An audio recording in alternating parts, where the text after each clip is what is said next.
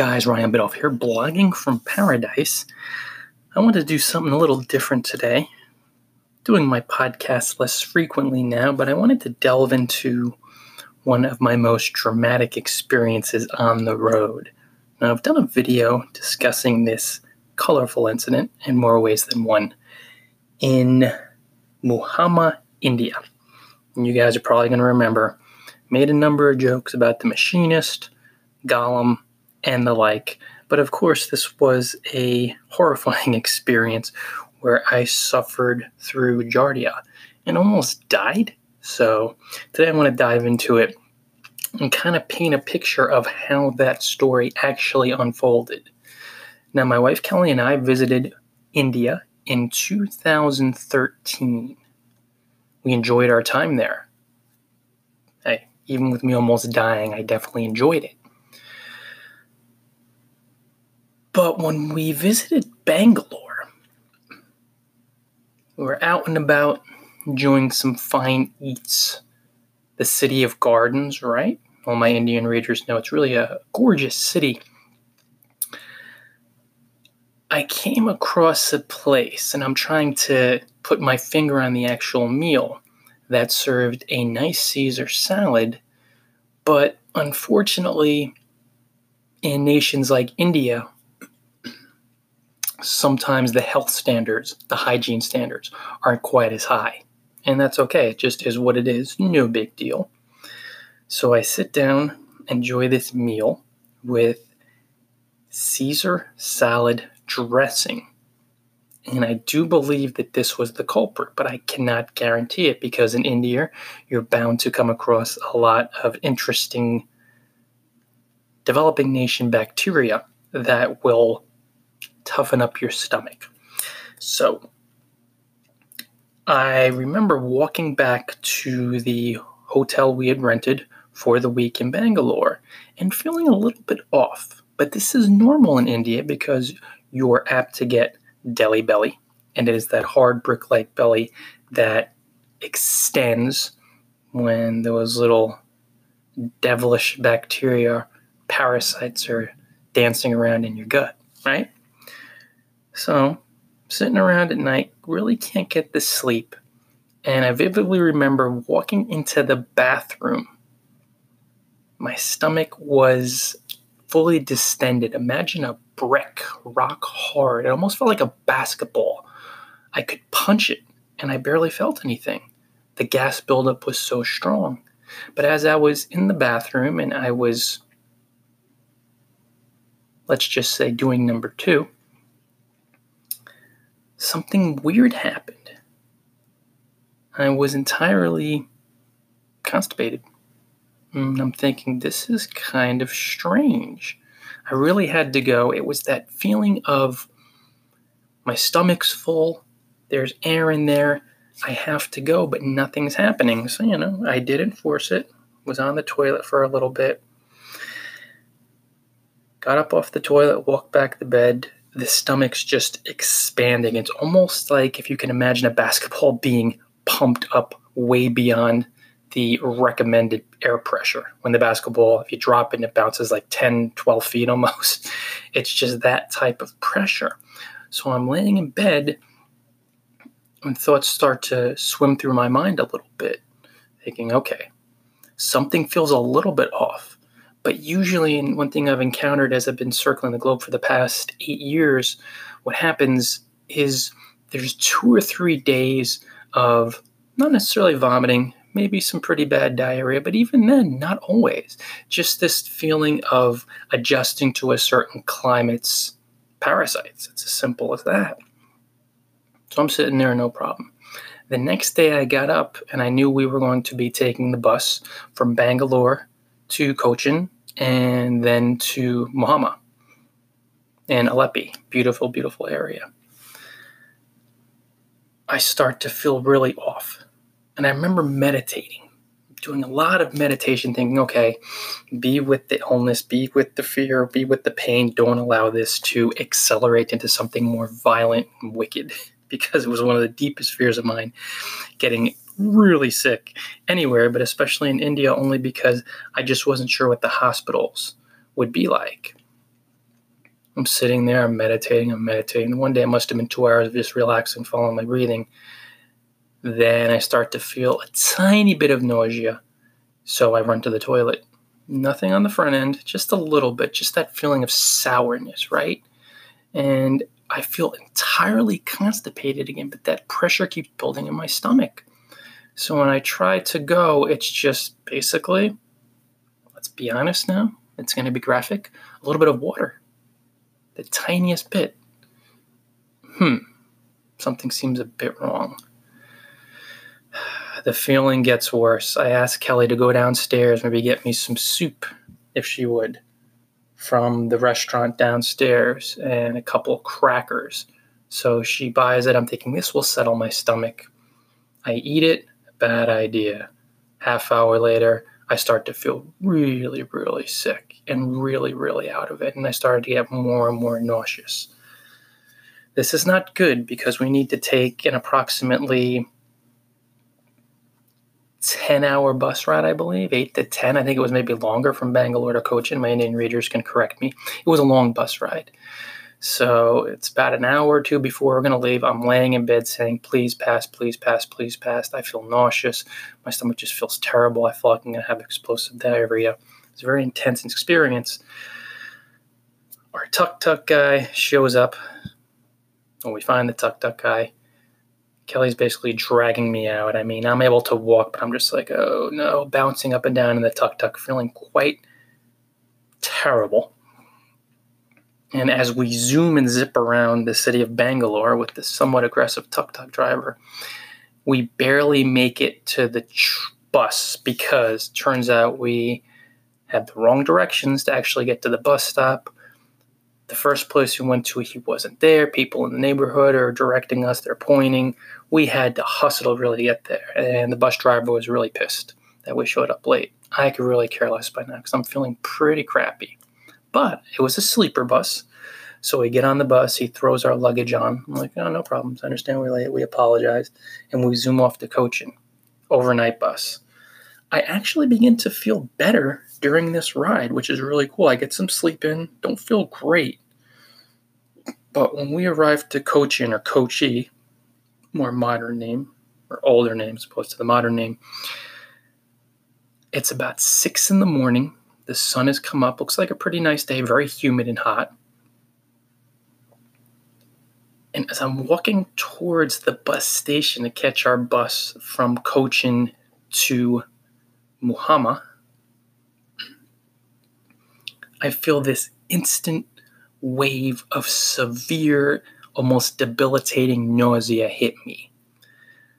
My brow breaks out in sweat. I start pouring in sweat from my head to my arms. Every pore just starts like a roaring rapids, absolutely overpowering. And I remember seeing these Indian women beside me. It's just Kelly and I. We were the only tourists and the locals and just thinking, I have to move, I'm going to spew on these people. It was that type of nausea that leads to projectile vomit 99% of the time. This time it did not.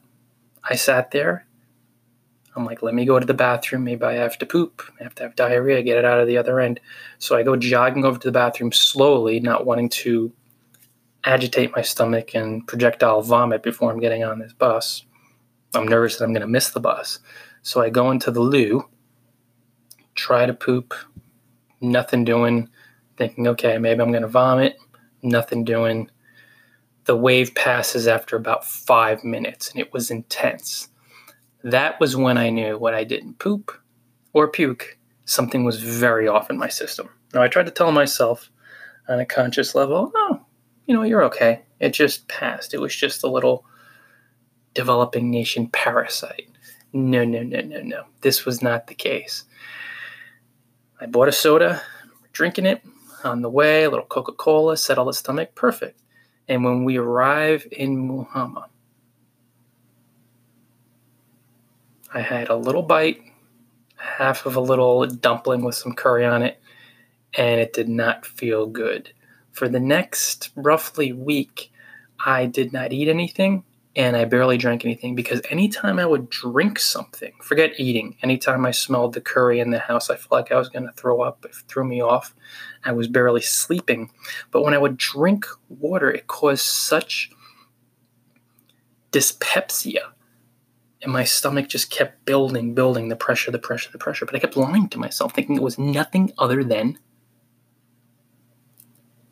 deli belly. No, no, no.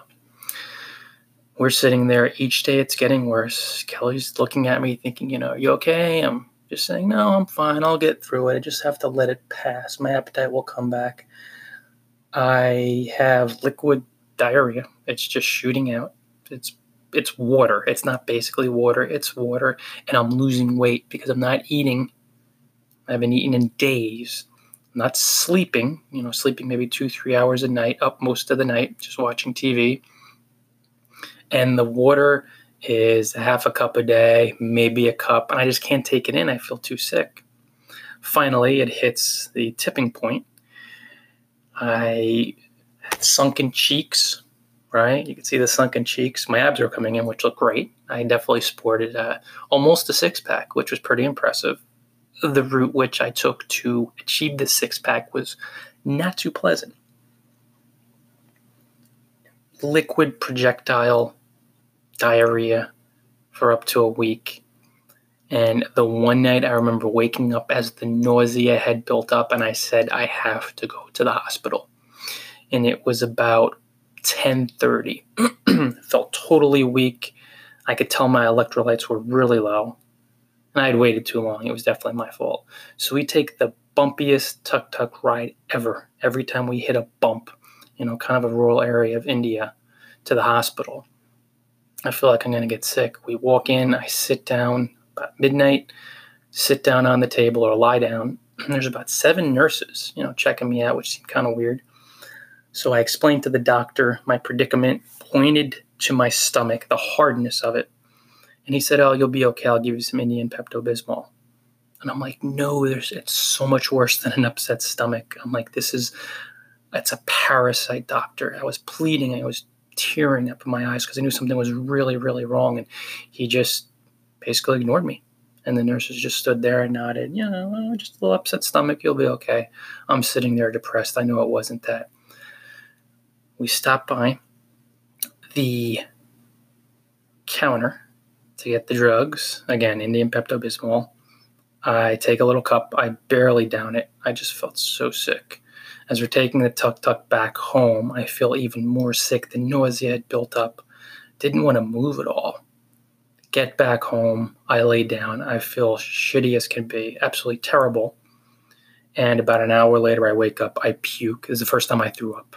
So I knew it was like, oh my goodness. I just felt so sick. I puked the Pepto Bismol up. Anything that I had left, I was totally tapped out. I lay back down in bed for about an hour and a half just looking, hallucinating. And then I just start crying, and I told Kelly, we got to go to the hospital immediately. I knew my dehydration levels had reached really dangerous, dangerous levels. I felt like this is it. I'm going to die in a few days if I don't get electrolytes. I'd barely drank any water. I've been sweating it out. I hadn't eaten. so the person we had rented from, who was an absolute doll, gets his friend to roll up the tuk tuk. I could barely sit up at this point. I needed to be held up. I was so weak from lack of calories, no electrolytes, you know, salts, potassium. I'm carried toward the tuk tuk like I was a rag doll. I just remember that feeling of absolute helplessness and weakness, and thinking if I don't get what I need in my system, potassium, sodium, vital fluids, I'm going to die pretty soon. And that was a horrifying feeling because even though it's funny to make jokes about my weight loss and feeling terrible, when you have that distinct feeling that you're going to die within 24, 48 hours, panic sets in. Fear, terror. That was the longest tuk tuk ride of my life. Every bounce felt so unpleasant that I was on the just borderline of retching, yet there'd be nothing left. I had no fluids, puked up, hadn't eaten anything in a week, barely drank anything. I puked up the Pepto Bismol, so there's nothing left. It would be dry retching and just seizing. My system was seizing, it was failing. So we get to the hospital. I lay down on the floor, go to the emergency room, put me in the wheelchair. As soon as that IV hits my vein, my inner arm, after the doctor said my pulse was feeble and I needed fluids immediately, I felt life again. Now, it was still an uphill climb. It was going to take a while, at least a month from that point, almost a month and a half for me to return to my normal strength. But that was one of those turning points. He gave me a broad spectrum after I went through three bags, and I was there for two days. Broad spectrum solution, which did not kill the Giardia, but it did help me feel better. Of course, when I'm in the hospital and I'm getting the painkillers, I'm retching and vomiting. Not much to come up, which is a good point. I think about it. I get a little bit of fruit in me, have my fluids, start taking in a little bit of water, and then we bus off a day later to Kovalam, Kovalam Beach. On the way, I'm drinking a soda. Tastes pretty good, but I just knew it wasn't past because I was having a bite here, a bite there. Now, it turns out the person we rent from there is a doctor. We explain our symptoms. One of my friends at the time who was in Kovalam a month prior in Kathmandu, Nepal, got Giardia. He hit it right away with the antibiotics one day after. So didn't go through any suffering. I knew that. I was talking to him at the time. He said, "You have Giardia, buddy." So I explained it to him. He said, "Well, it's really not ethical, but I know exactly what you have. Is like this is going to be 20 times stronger than antibiotics you take in America, but it'll work right away." So Kelly went. At this point, I was not walking anywhere. I was barely moving. I was feeling a lot better, but I could only take in a couple bites at a time, and I knew it wasn't gone. The nausea had left largely, but my appetite was just not there, and there's something still off. Took the antibiotics that night. I felt as sick as I had felt when the Giardia hit hardest. I was hallucinating. I felt like I was going to puke, worried that I couldn't keep it down. It was just so much anxiety. I was on the toilet for a good four or five hours, feet turned numb. But when I woke up the next morning, I remember the bright sun. It had passed. The nausea had passed. My stomach was no longer hard. Unbelievable. I made it. And I started walking five to 10 feet at a time each day to build up my strength. I would walk down to the boardwalk eventually, three, four days from that morning when I made the big turn. I'd have four or five scoops of roti and I slowly but steadily built up my strength and my appetite, had a quarter of a hamburger, and it was building, it was building. But it wasn't until even in Chennai, when we left Kovalam after two weeks, I was still kind of weak. It really wasn't until I returned home a good month and a half after getting sick initially where my strength returned. It was the one time in my life I could say I definitely cheated death and I was eternally grateful after this wild experience. If you want fun travel stories, blogging tips, courses, stop by bloggingfromparadise.com. Check out that top menu. Until next time, you know what to do. Enjoy paradise, everybody.